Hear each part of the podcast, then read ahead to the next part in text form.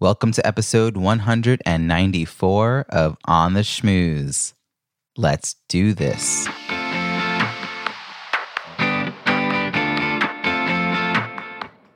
Welcome to On the Schmooze, the podcast that highlights talented people from different fields, explores how they built strong networks, and overcame challenges on their way to becoming successful leaders.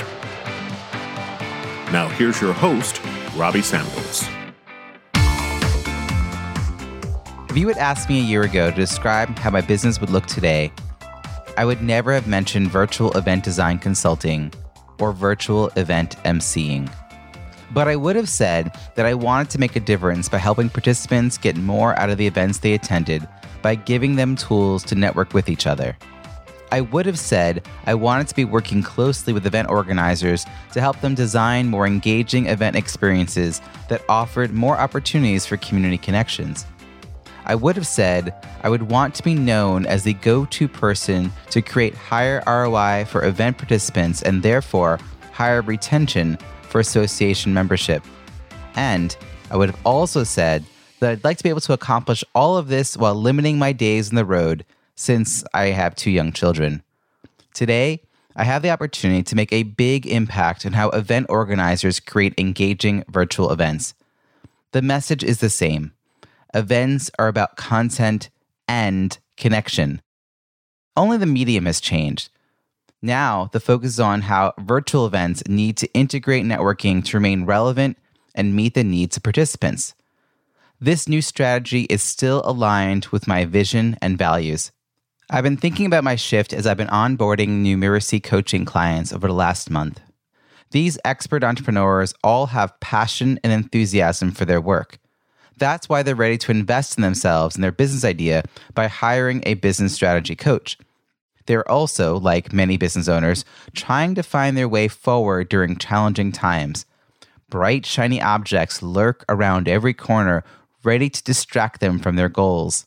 It's hard to resist these temptations, especially when the original strategy is taking longer than expected to yield positive results. Of course, sometimes a pivot is needed how can they be certain the new strategy is still aligned with their big picture goals?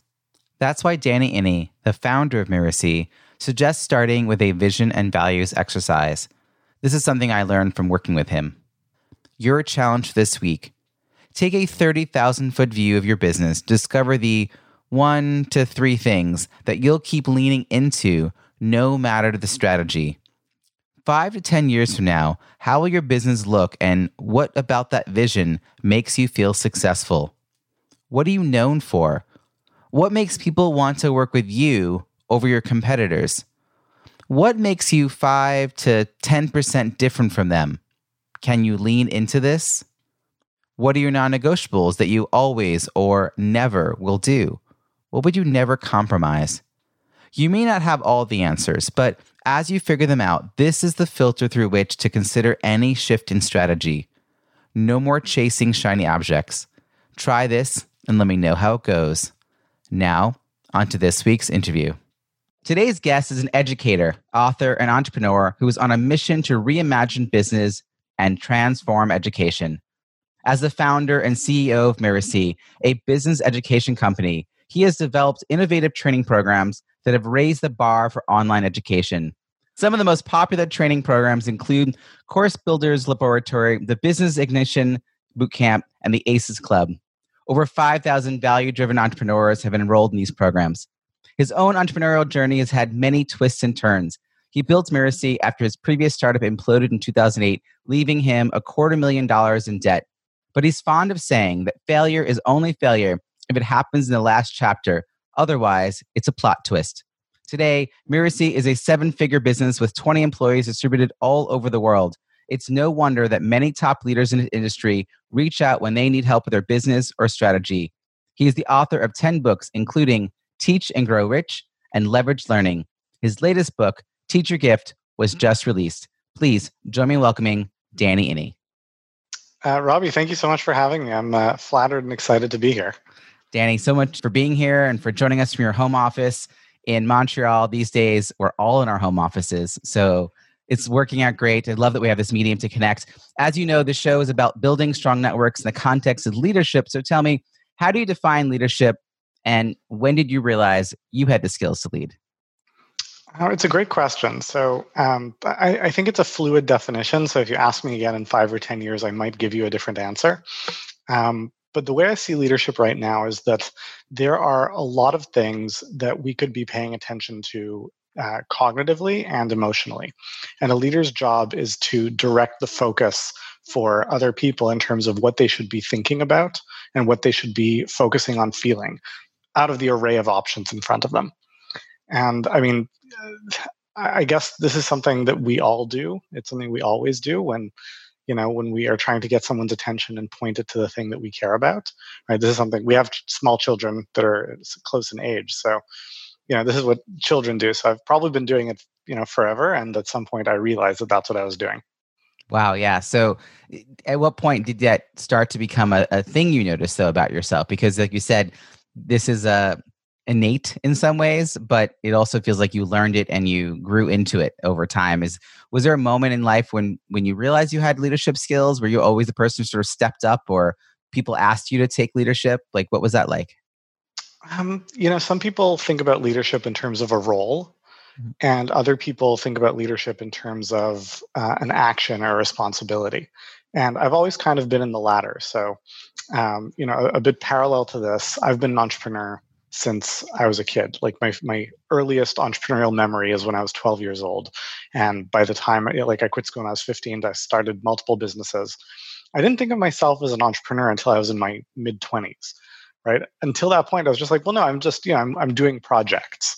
So in kind of the same way, like you know showing up to take a leadership role where there is an opportunity to do so where there is a void or a gap or, or a need for leadership i think that's something i've always done because the situation just kind of called for it. Um, i don't think i really thought of myself as a leader until probably my mid to late 20s when i was leading a startup company. So an important factor of course in being a leader is that people follow you not just that you have great vision. Were was that happening even early on? Like in those you know grade school high school like i mean you you dropped out at 15 so were you already like getting people sort of moving in that direction with you and learning how to do that and how people responded i mean it feels like it's it's a real give and take sort of situation um I mean, yeah. So you know, that's that's what. But I, again, I, I almost push back a little bit on the like. You know, this is what we all do with our friends. This is what we all do with our families. I don't think the skill or strength or importance of a leader is defined by how big of a stage they stand on or how many people's attention they are directing. It's it's by how well and compassionately they direct the attention of whoever it is that they're that they're interacting with. So your earliest uh, memories of being an entrepreneur were 12. I, I actually got in trouble in grade school for selling something. um, so, uh, and by, by high school, I was selling gum, then candy, and then bagel sandwiches. So things escalated quickly. Is, is candy like code? Uh, no. Uh, literally, I I got my parents to uh, get a, a, BJ's membership, a wholesale club membership, so I could buy candy for a quarter a piece and sell them for fifty cents a piece. And nice. um, yeah, we were going there every like three days to to resupply. Yeah, and then bagel sandwiches I don't know, it morphed into a whole a whole thing for like a year. I was making sandwiches at night and bring them to school. So sounds cool. I, I know, right? Like this is I love the I didn't think of the entrepreneur. I mean, it, it's like a thing I did. I love the idea of it being project based. Like it's just a project. But your project was big enough to make you decide that you were all in at 15 years old. What was it that got your attention at 15 that you were all in? Well, so so those are uh, two different stories. So, like my just to share the story because I think it's uh, it's interesting. That my first entrepreneurial memory, um, I was 12 years old, and uh, I got a two dollar allowance for to buy lunch at the at the school cafeteria, and the thing that I liked on the menu was three dollars. Um, and it didn't occur to me to just talk to my parents or negotiate or anything like that. It's like two dollars is what I had to work with, and you know a soda cost a dollar and my friend would get a soda every day and they wouldn't carry like they had coke and pepsi or sprite or whatever they had they didn't have cream soda which was his favorite and i figured out that i could you know same kind of thing i could buy like a, a tray of 24 of them for a few dollars at costco and I could sell it to my friend for a dollar. It's the same dollar he was going to spend anyway. And this way I have a dollar for for you know to get the lunch I wanted. And it was like controversial at school at the time. They were like, You're taking advantage of your friend. Why are you taking money? I'm like, He's going to spend the dollar anyway. This way he's getting what he wants. So it was just funny that like shift in, in perspective. But um, I didn't actually quit school to start a business. I started a business because I quit school and I was like, what am I going to do with my time? So um, the story here is that um, you know, if you had known me as a kid, I was like the the biggest goody two shoes, nerdy little kid you can imagine. Like you know, perfect grades, got my homework done before leaving school every day, teacher's pet. That was me. And then I get to the ninth grade, and it's like a switch flipped in my head, and I was like, I am so unbelievably bored. I can't take this anymore. And so I I cut class one day. I, I just you know didn't go to school. I went. I did whatever else I did, and uh, I came back to school for the next class and I was like, they're still going over the exact same thing. So I cut more classes. and that became like a slippery slope. It quickly accelerated. Um, people who know me know that I'm, I'm an extreme personality. So I don't do things halfway. So in the first trimester of that year, I missed 152 periods. And the number just went up and up. And about a year and a half into this, and I was like super stealthy and like, you know, my parents didn't know what was going on. It's like, you know, one of those things. How did I pull that off? But, um, you know, about a year and a half into this, I kind of look at myself in the mirror and I'm like, okay, Danny, what's the plan? Like, am I just going to keep cutting class and going to the gym and watching MTV all day for like four more years? This is not a good plan. So I decided to make it official, quit school, and I was like, you know what? I guess I'll I'll start a business. That's what I'll do. And in terms of what the business was, my first thought was, well, I know I know how to build websites, which I didn't actually. I just knew a little bit of HTML, um, but I guess I'll build websites. So uh, I went door to door in the town that I was living in. I asked like the, like the the commercial like street. So I went into the shops and one by one I asked them, "Do you need a website?" And I was so young and inexperienced, I didn't even realize that the clerk at the store is not the person who makes that decision. but I kind of knocked on doors for a while. That never went anywhere. And a few months into this, I'm sitting at a friend's house and we're playing uh, one of these educational video games with his little sister. And I look at it and I say, you know, this is pretty simple. I'll bet I could build something like this myself. Um, I don't know why I thought I could do that. I had none of the prerequisite skills, but I was like, this looks simple. I'll bet I could do this. So we find the box that the game came in, um, look up the the company information. I call them up, and I get a meeting with the CEO. This is one of those things in hindsight, I'm like, I don't know how I did that, but at the time it didn't occur to me that it was a big deal. So I just did. So I go to meet with this company and I walk into their office. I shake the guy's hand. I was like 15 and a half years old. And I tell him, um, I have a business proposition for you. Uh, I think I can build the games that you sell. And uh, my mom has a degree in psychology. I tell him, I've conferred with a psychologist. And I've come to the conclusion that if you really want kids to learn, you know, they should be playing games and having fun and learning kind of in the background. They shouldn't be doing math exercises on the screen. And what he could have said was, No kidding, I've been doing this for 10 years, get out of my office. But instead of that, he opens a drawer, he pulls out this document, he blows on it, and this like cloud of dust flies off of it. he says, This is a script I wrote for a game eight years ago. How about if you build it for us and we'll sell it? I tell him, That sounds great. And he says, What are you going to build it in? and I had no technical skills whatsoever, but I had a friend who knew Visual Basic. So I thought maybe he'd teach me. I'd tell him um, I'm going to build it in Visual Basic. And he says, Isn't that like reinventing the wheel? Why don't you build it in Director? And I tell him, Look, if we're going to be working together, of course I have to adapt to your business practices. So I'll build it in Director. So I shake hands with him, walk out the door, go home, open up Google, which is like brand new, and I type in "What is director?" and this was like the, this was the the first business that I worked on, and it, it you know was uh, I worked on this business for a few years, and I did some contract work that I got paid for, and the game never saw the light of day. First because I had no skills, and then because it turned out the script was terrible. Um, but like this was my you know my immersion into the world of educational technology. It was a, a great learning experience. I'm really grateful to the guy who who gave me that opportunity when he really didn't have to. Right. And and yet it's that gumption or naivete or something of youth. Um, I, there's many moments in my my history that I can look back on. In fact, I was in high school and I, I ended up creating a um, a, a, a district wide. So just our district was a suburban school with graduating class of 13, 1400. So it was a very, very large district. And I got them to recycle polystyrene, the little styrofoam containers. And it all started because I heard an assistant principal say he wanted to get it done, but he couldn't. And then I called up the head of the company that did all the garbage pickup, and she took my call. And then I invited her to have a meeting with the assistant principal. And then they had a discussion that was way above my head as I sat there. And they basically got through all the red tape because I invited them to a meeting. Um, so, yes, there are moments in life where sometimes just like making that phone call, people will be like, okay, if you're willing to try it. But it, it sounds like it also what I like about this story, I know it's really tied to your origin story of what you're doing today, is you were bored. You didn't feel like the education system was working. It was failing you as an individual student who had been a dedicated student, and you were looking for un, like innovative ways to keep that sort of uh, that light that you felt about education had sort of faded, and you were like, how can I keep that going, both personally but also for other people? And you know, the fact that we're, we're able to tie this arc all the way to where we are today. The through line is so clear, though. For most people, it's a really broken path. So I I can't help but imagine, particularly since we alluded to your own entrepreneurial twists and turns, that it's not that clear a path. That there have been some bumps in the road. Like, how do you parlay that couple years of dabbling into a career? Like, where do you go next? Did you did you end up going to school at all after that, or or did that end your formal education? So, so there, there. I mean, that's uh, I would say that's a great question. That's actually like eleven great questions.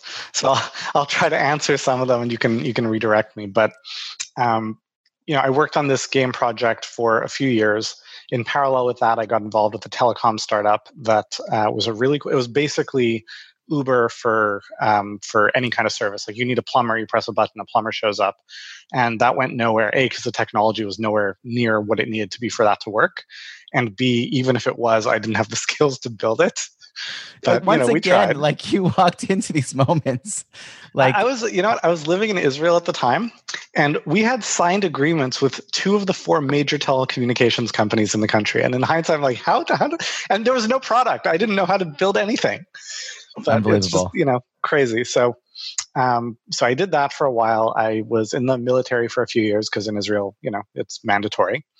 Um, got out of that, came back to Canada, which is where I'm originally from, and started building a, a software company, a, a, company that you know I was going to build my own games, teach kids how to read. Um, and I worked on that for a number of years, and uh, I, I, you know, brought some people on. They got excited by the vision. I brought in some money from friends and family and like loans and grant programs. The experts loved uh, the prototype. The kids loved it. And uh, the parents and teachers who are the actual customers, they totally didn't get it.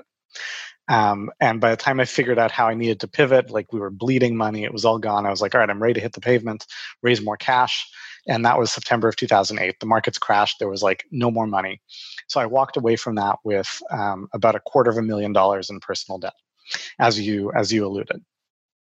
Um, and, and that was not a fun experience not financially but also like for anyone who's listening to this who hasn't had the experience of like a startup company imploding on you it feels a lot like going through a really bad breakup right so you know it's it's just emotionally it's rough and after you go through a really bad breakup you're not ready to start dating again right away you're like you need to lick your wounds for a little bit so I come out of this, I'm like, well, I still have to pay bills.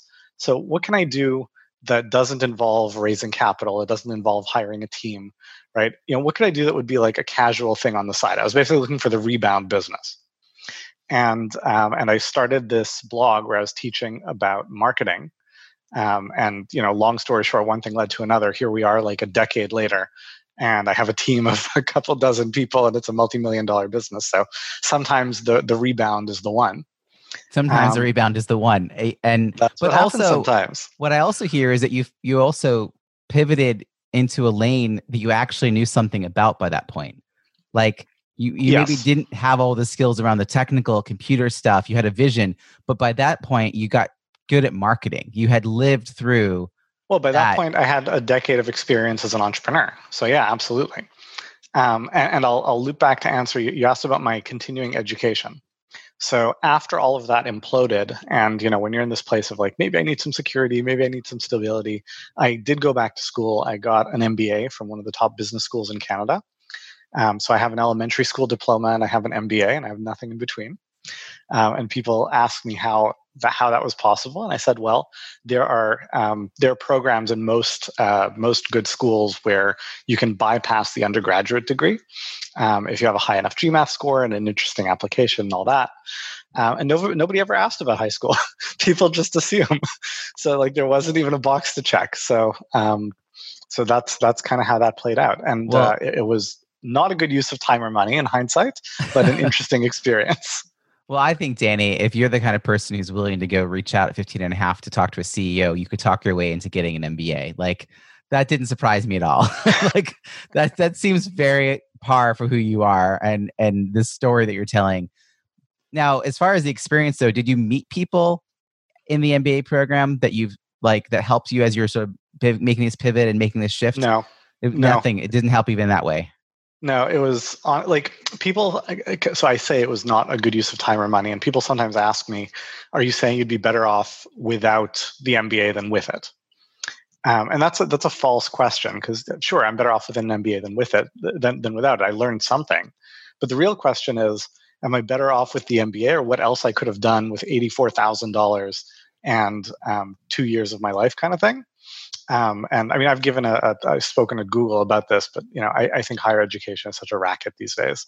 Um, but you know, if if you are a uh, kind of mediocre middle manager and you want to have a longer career in banking or insurance or something like that, it's like perfect for you. For most of the real economy, it's just it's such a waste of time and money. Yeah. You know, I live in Boston, Massachusetts, where everyone has multiple advanced degrees, and I only had like you know I, I, have one master's and it's living here for 20 years it's you start feeling an itch to get another. It's it's a it's like okay i already you know i've done that path but there are certain like enclaves where that is the world that you know people sort of operate in but if if that's not true for you like well you know, and and but to be clear i'm not saying there's no good reason to pursue uh, further education higher education right? If it's a subject that you're passionately interested in then I mean, I, I, strongly advocate self-directed learning on anything you're interested in. I think that's always worthwhile. Um, I, I, think if you want the the biggest common thread of people who've been massively successful, you want to look for, and you'll find in almost every case, um, multiple areas of past specialization. Right. So, you know, over the course of their career, they, you know, this person became the um, you know, an Olympic tennis player and is is a nationally ranked Halo player or something, right? But like people who found like, you know, this is something I'm interested in, I'm going to go deep. So if, if you're interested in something and you want to go deep on it, go for it. But the, um, the, the, the higher education degree as kind of the the imagined golden key to a life of prosperity, I think that's nonsense. That's how I feel about home ownership, actually. so, um, you know, in the last decade, 12 years now, uh, y- you've transformed, like you said, this this from you know blog to this amazing company that I'm proud to be a member of as a, one of your ACES coaches. Um, and I know you've had some evolutions. I know that the it went from Firepole, I went to Mirasee. I know that you started hiring a team. I know that your wife and your mother and your brother and your cousin all work with you how did that evolution like how did it become a family business and they all bought into this idea and brought their own talents and own expertise? You know it's, it's funny that you ask that because and maybe this is just like you know it's a lag to wake up to reality. Um, kind of like i didn't think of myself as an entrepreneur until i was in my 20s even though like you know i started doing it when i was in my early teens. But like i don't think of Mirasee as a family business. Um, you know i started this business and um, as the demand for what we did grew, as there was more to build, um, I've always been bullish on um, a that you have to invest before you see a return. Like a lot of entrepreneurs are like, I want to see my business make lots of money, and then I'll invest in growing it. And I'm like, that does that's not really how it works in real life. So I'm I'm bullish on investing first, and I'm also bullish on the idea that there's a low ceiling on what you can build by yourself. Right? Um, greatness is in the agency of others. So um, early on, I was like, I'm going to bring on bring people on, and we're going to grow what we can accomplish and all that. Um, and I built a team, and it started local. And at some point, uh, we were probably seven or eight people on the team when I kind of asked myself, you know, do I do I want the best people that I can find in Montreal, or do I want the best people I can find? And that's how we became a, a distributed organization. But you know when when you say family business the image that conjures to my mind is you know that that you hire from within the family circles before you go anywhere else and like a lot of nepotism. So it's like what can i give this person to do? What can i give that person to do? And neither of those things were true right? I had um, six or seven people on the team before i convinced my wife to leave her her high paying um, corporate consulting career and come join me and it took like six months of persuasion. That was a protracted negotiation. Uh, and she came on board and then we hired a whole bunch of other people before um, someone else who was a family member joined the team. And you know i never hired someone who's a member of the family because you know well i want to give them a job. I always hired them like actually some of the hardest people for me to recruit have been people that i'm related to. Like i had to you know work on them and convince them. Like so case in point joey who's our she's my cousin she's our director of operations right? She's the reason i want to hire her is that she's smart and she's on the ball and she's sharp and she's capable. Like she's she's the kind of person you know if you if you could have five of her then then you would want that right? And she went through two other jobs. And over the course of two or three years where i was kind of subtly commenting you know there could be an opportunity here and and like it took two or three years to get to the point where she was ready to explore it. Um, so so like when you say family business the, the image i guess it conjures in my mind is very different from from our experience. And at the same time i should acknowledge that yes i am related to probably 20 25% of our workforce. So that that, that does say something too. Well i think um, that it well, it's great to hear actually the evolution of that because it's also clear that you that the people who are, are on the team are all very talented. It's, it's it's not just like i was giving someone a job.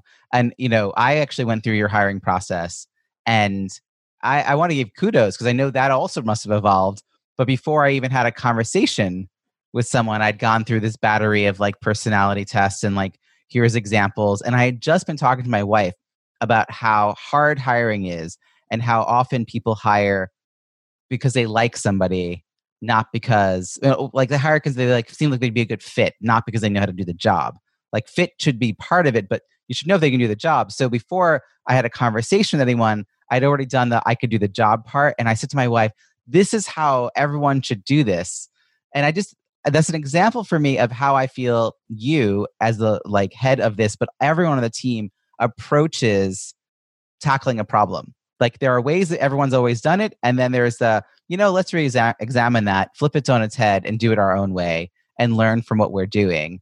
That's that's you. Like that feels like that's who you are and you've in, you've if like that's in, been infused into the rest of us about how to approach a problem. Is that am i articulating a vision that you are hoping for?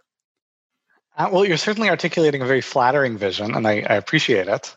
Um, but so, so, let me share kind of the genesis of that hiring process because I, I, think it's probably instructive to, to what we're doing in the broader sense.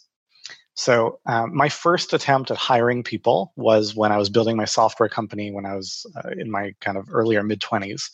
And I did all the stupid things that everybody shouldn't do when they hire, right? I, I hired people because I liked them, I hired my friends, and I had a um, ragtag, um, you know, in certain small places competent, but generally largely incompetent and disorganized organization, right? And you know, organizations are a, a reflection of their leadership. Like I was young, I didn't know what I was doing, so you know, that's not putting it on, on anyone who worked for me, but that's the team that I assembled.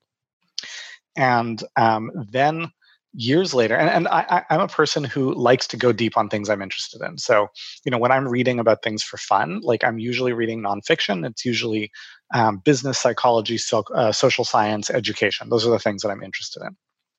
And the interesting thing is that the the research based best practices on how to do a lot of things are way ahead of the industry standard practices and the way people approach them so when it came time for me to hire my first employee at Firepole Marketing, which is now Mirasee, right, I just said, you know what?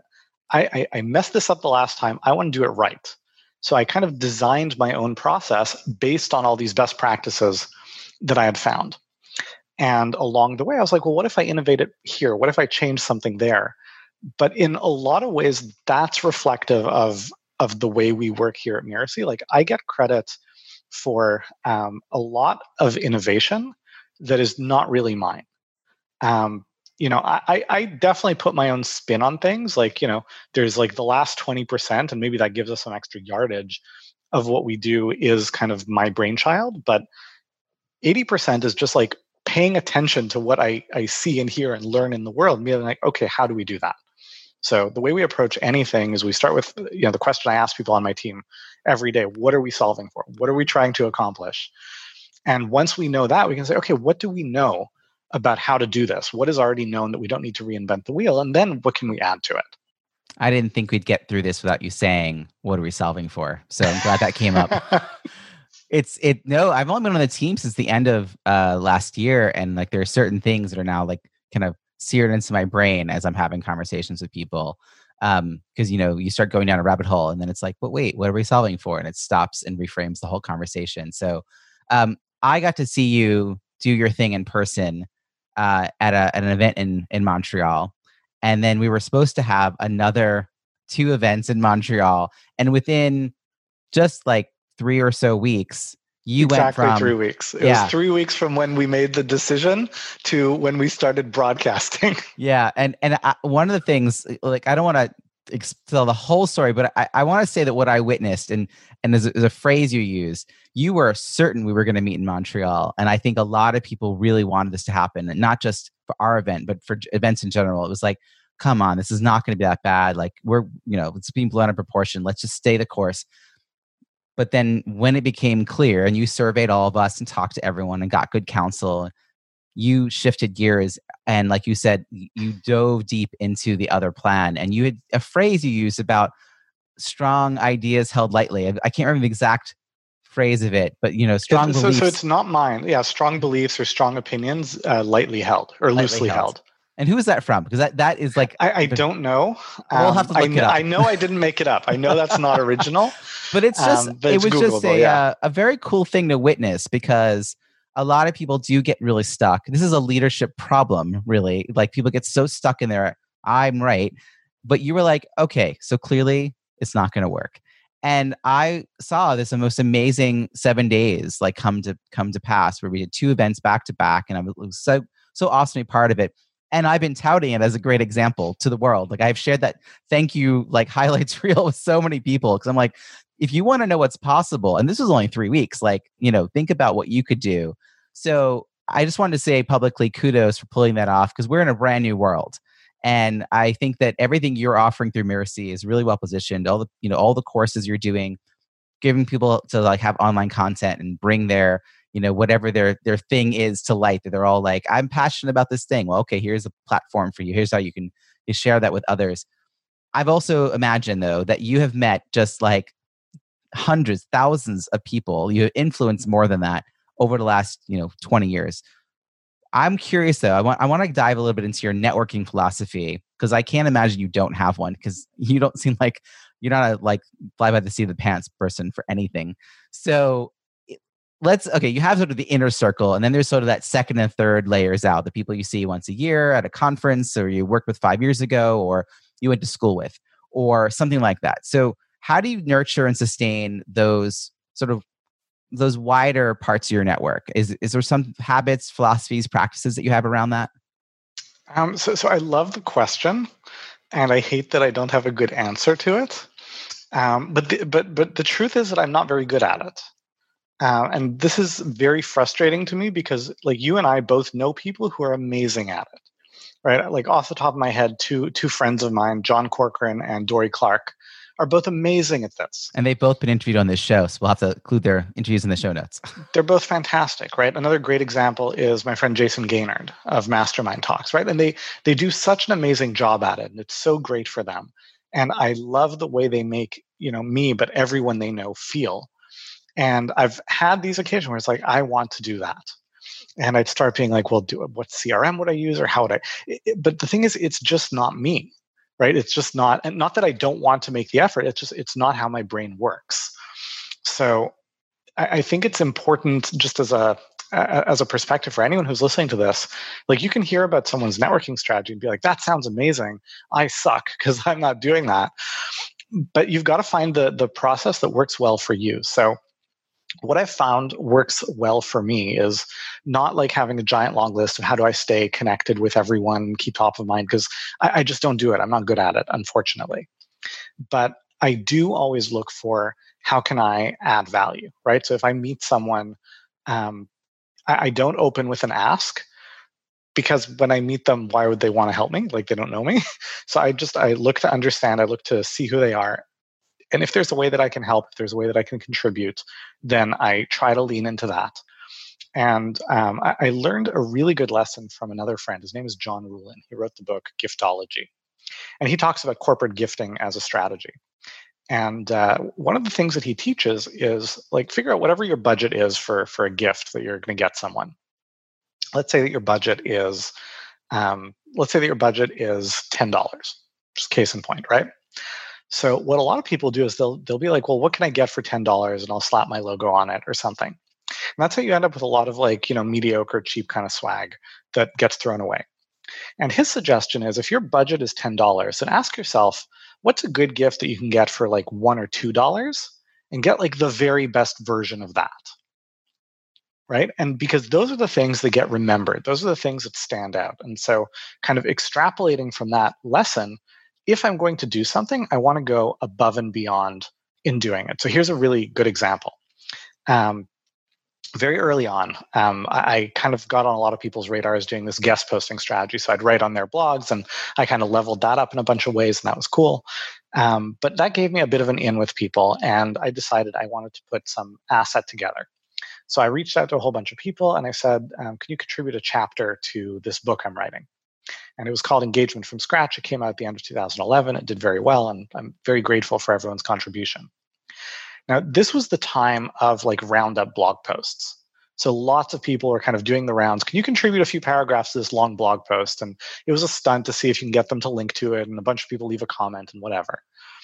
And I was like, if I'm going to do something like that, I want to go above and beyond. So I asked them, can you contribute basically the equivalent of a blog post? It would become a chapter in the book. But uh, you know, it became a physical printed book. And you know, I made the extra. I was like, you know, no, I don't want this to look like any other book. So it was a non-standard size. It was like not exactly square, but almost square. So it was big. It was heavy. It was nicely designed, and all of the people who contributed, I didn't just send them an email and be like, "Thank you so much." I sent them not one but three copies in a box, and there was a note that says, "One copy is for you. Two copies are for whoever whoever in your life you appreciate. Please share." Right? Because like if they were going to do something for me, I want to come back like so above and beyond that it would be memorable.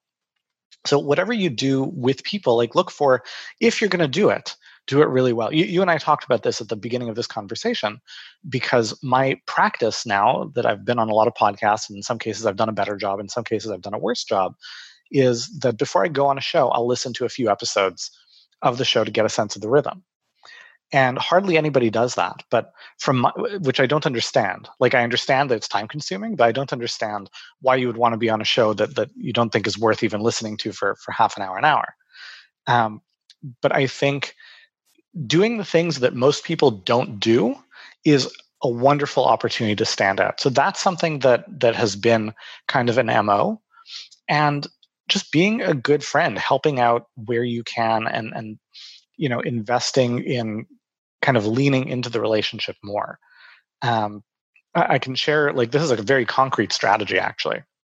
So a lot of the growth of my business has come from joint venture partners right so you know they would promote a launch that i'm doing or i would do a webinar for their audience or something and a bunch of people would buy stuff and a lot more people would opt into my email list and you know that's where most of the you know over the years we've had like you know over 100000 people subscribe to our content so th- that's where most of them came from and people ask me, how do you build this giant network, right? You have hundreds and hundreds of joint venture partners. And the answer is that in 2011, I was in this small free email based mastermind group and I invested in relationships and I contributed to that group. And um, about a year later, I had enough of a connection with a few people that I said, hey, how about if I do a webinar for your audience? And we were all starting out, we were all, you know, small audiences, a few thousand email subscribers, but I did a webinar for like three people and I went above and beyond. I made as good as I could. I communicated every day, and I did a debrief afterwards. What went well? What could be better? And then I asked them two questions. I said, first of all, when can we do it again? Right, and we'd put it again in the calendar for six to twelve months. And second, do you know one or two people you could introduce me to?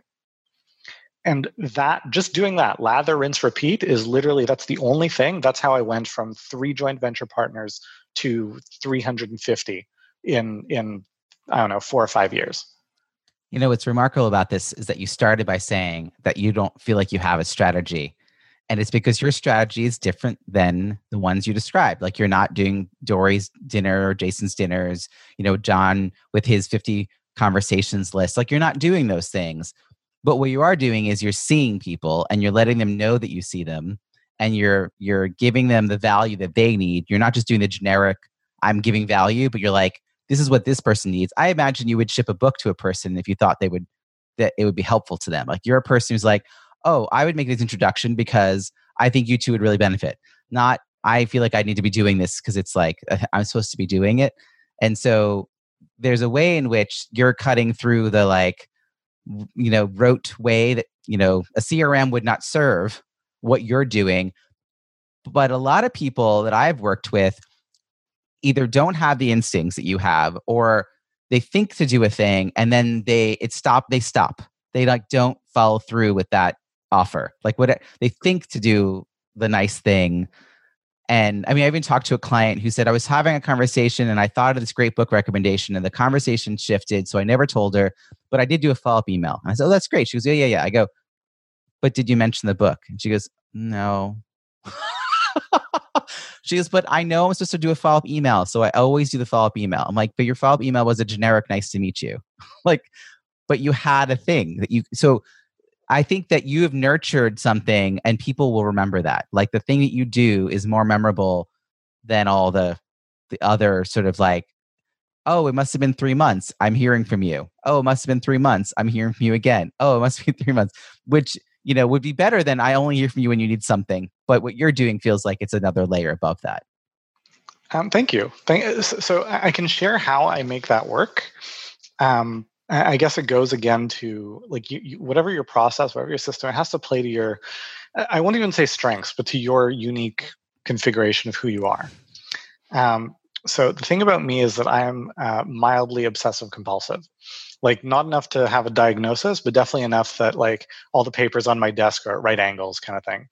And you know, I practice inbox zero because like it bugs me that the emails are there. It was like it's like a pending to do that's like scratching on my brain. So whenever I have an idea of like, oh, I should do this, I just I write it down and I write it down on a little post-it note or piece of paper and I put that on my desk and that doesn't get thrown out until I've done the task. And it bugs me that the paper is there. It's like it's this pending to do, and so it's just it's a system that works. Um, and it probably won't work for a lot of people, but everyone can find a way to kind of hack their their natural proclivities to find a structure that will work for them. Well, I think part is that you capture the idea in a way, in a system and and the intention is to act on that it's not just like i had this idea i think like you, you know so everyone will have a different way of capturing it. Some will put it in their you know calendar. Some will email themselves a note whatever. But the idea is you capture it and then you act on it so you can clear it from from your to-do list. And but you know i think that as you get the responses from people who appreciate it like it makes you want to do it more. so there is a little bit of like a muscle that has to get worked to the point where it becomes like, a, oh, of course I'm going to do this because I know the joy it will bring. It'll make me feel good. Like, so I think for people who are getting started, this is where you and I talked about doing this. Um, I, I've been working on this like 30 day connections calendar challenge, which by the time this airs will have already been out in the world. But, you know, just to give people sort of a way to think about, you know, acting on those best intentions in a structured way until it becomes a habit. I think there people need some help getting to the habit phase. As we're moving to the end of this conversation, though, and thank you, Danny, for this, I want to ask you uh, my closing question, which is one of my favorite questions. If we are reconnecting a year from now and reflecting on all that you've accomplished, what are we going to be celebrating? What are you most looking forward to in the year ahead? Uh, it's a really great question. I knew it was coming because I've listened to past episodes of the show, and it's still a hard question to answer. So the, the, the first easy thing to say is, you know, I have a book coming out, or, or I guess by the time this is aired, it will have come out. Just just like um, a few days ago, actually. Yeah. Yeah. So the, I have a book that just came out, and hopefully it will have done very very well. It will have helped a lot of people. Um, and I'm you know excited to to kind of start working on the next book at some point down the line. I mean, you know, you've written a book, so you know how it is. By the time it hits the shelves, you're very excited to share it with the world, but also you're like, you know, it's been a while since you wrote it. You're ready to like move on to the next thing. So I'm very excited for uh, for this book, Teach Your Gift, to help a lot of people, um, and hopefully I'll have uh, good progress on the next book as well. But you know, honestly. Um, I've found that a lot of the best things and most interesting things that we do. Case in point, taking Lyft virtual, you don't see them coming from a long way out, right? The opportunity presents itself, and you know you you are flexible and adaptable enough to jump on them. So. Um, I, I guess I most look forward to celebrating the things that I don't yet know that I'm going to be celebrating, but I'm excited to celebrate when when they've happened. Well, I can't wait to celebrate them with you. And uh, how can people find you and follow your work? Um, so, so I do. I have a new book out. so the the best place to check out my recent work is at teachyourgiftbook.com. Anyone who's interested in taking their expertise and monetizing it online, whether it's through online courses, uh, virtual or remote delivery or learning, um, the book is all about that. This is a, a very hot topic right now. Um, but unfortunately, a lot of what's out there is kind of like a five year out of date playbook. And so that's why I wrote Teach Your Gift. So teachyourgiftbook.com. Um, and barring that, um, you can find more information about my, my organization at Mirasee, M-I-R-A-S-E-E.com. Um, and I mean, you know, Robbie, you and I work together closely as part of Mirasee, so um, they can also reach out to you, and you can you can certainly direct them uh, wherever wherever works best. Fantastic. Well, we will have all those links, including to your LinkedIn and Twitter, on the uh, show notes at ontheschmooze.com. Danny, thank you for this conversation. It's been a pleasure. It has been my pleasure and privilege. Thank you for having me. I hope you enjoyed that interview with Danny. Such a pleasure to speak with him and learn about his leadership journey. What is your key takeaway from our conversation? Something you'll put into action this week that you'll benefit from for years to come. Share what resonated with you in the show notes at ontheschmooze.com. Look for episode 194. That's also where you'll find all the links and resources in today's show, as well as nearly 200 archived episodes on this Pinterest inspired page. Reach out and let me know which were your favorite interviews. You know, I've been talking about bad Zoom a lot lately, which got me wondering what's been the most awkward, embarrassing, or funny thing you've witnessed or done on a Zoom call? Oi, that is pretty bad. Are you tired of being on really bad Zoom calls? Maybe even the ones you've hosted haven't always worked out the way you'd like? I'm hosting a free weekly virtual happy hour every Friday at 5 p.m. Eastern through the end of May. These are a fun way to network while learning best practices for creating community connections through virtual events. Sign up at nomoorebadzoom.com. That's right, nomoorebadzoom.com.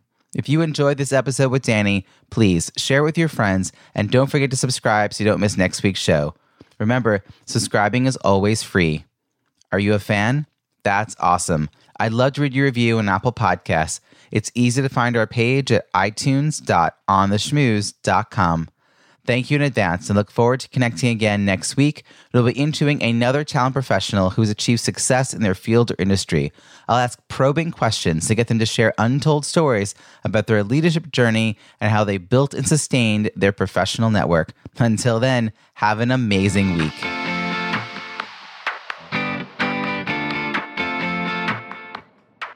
Thanks for listening to On the Schmooze podcast at www.ontheschmooze.com.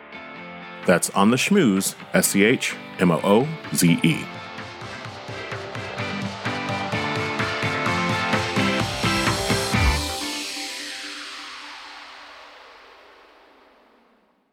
This podcast is heard along the Marketing Podcast Network. For more great marketing podcasts, visit marketingpodcasts.net.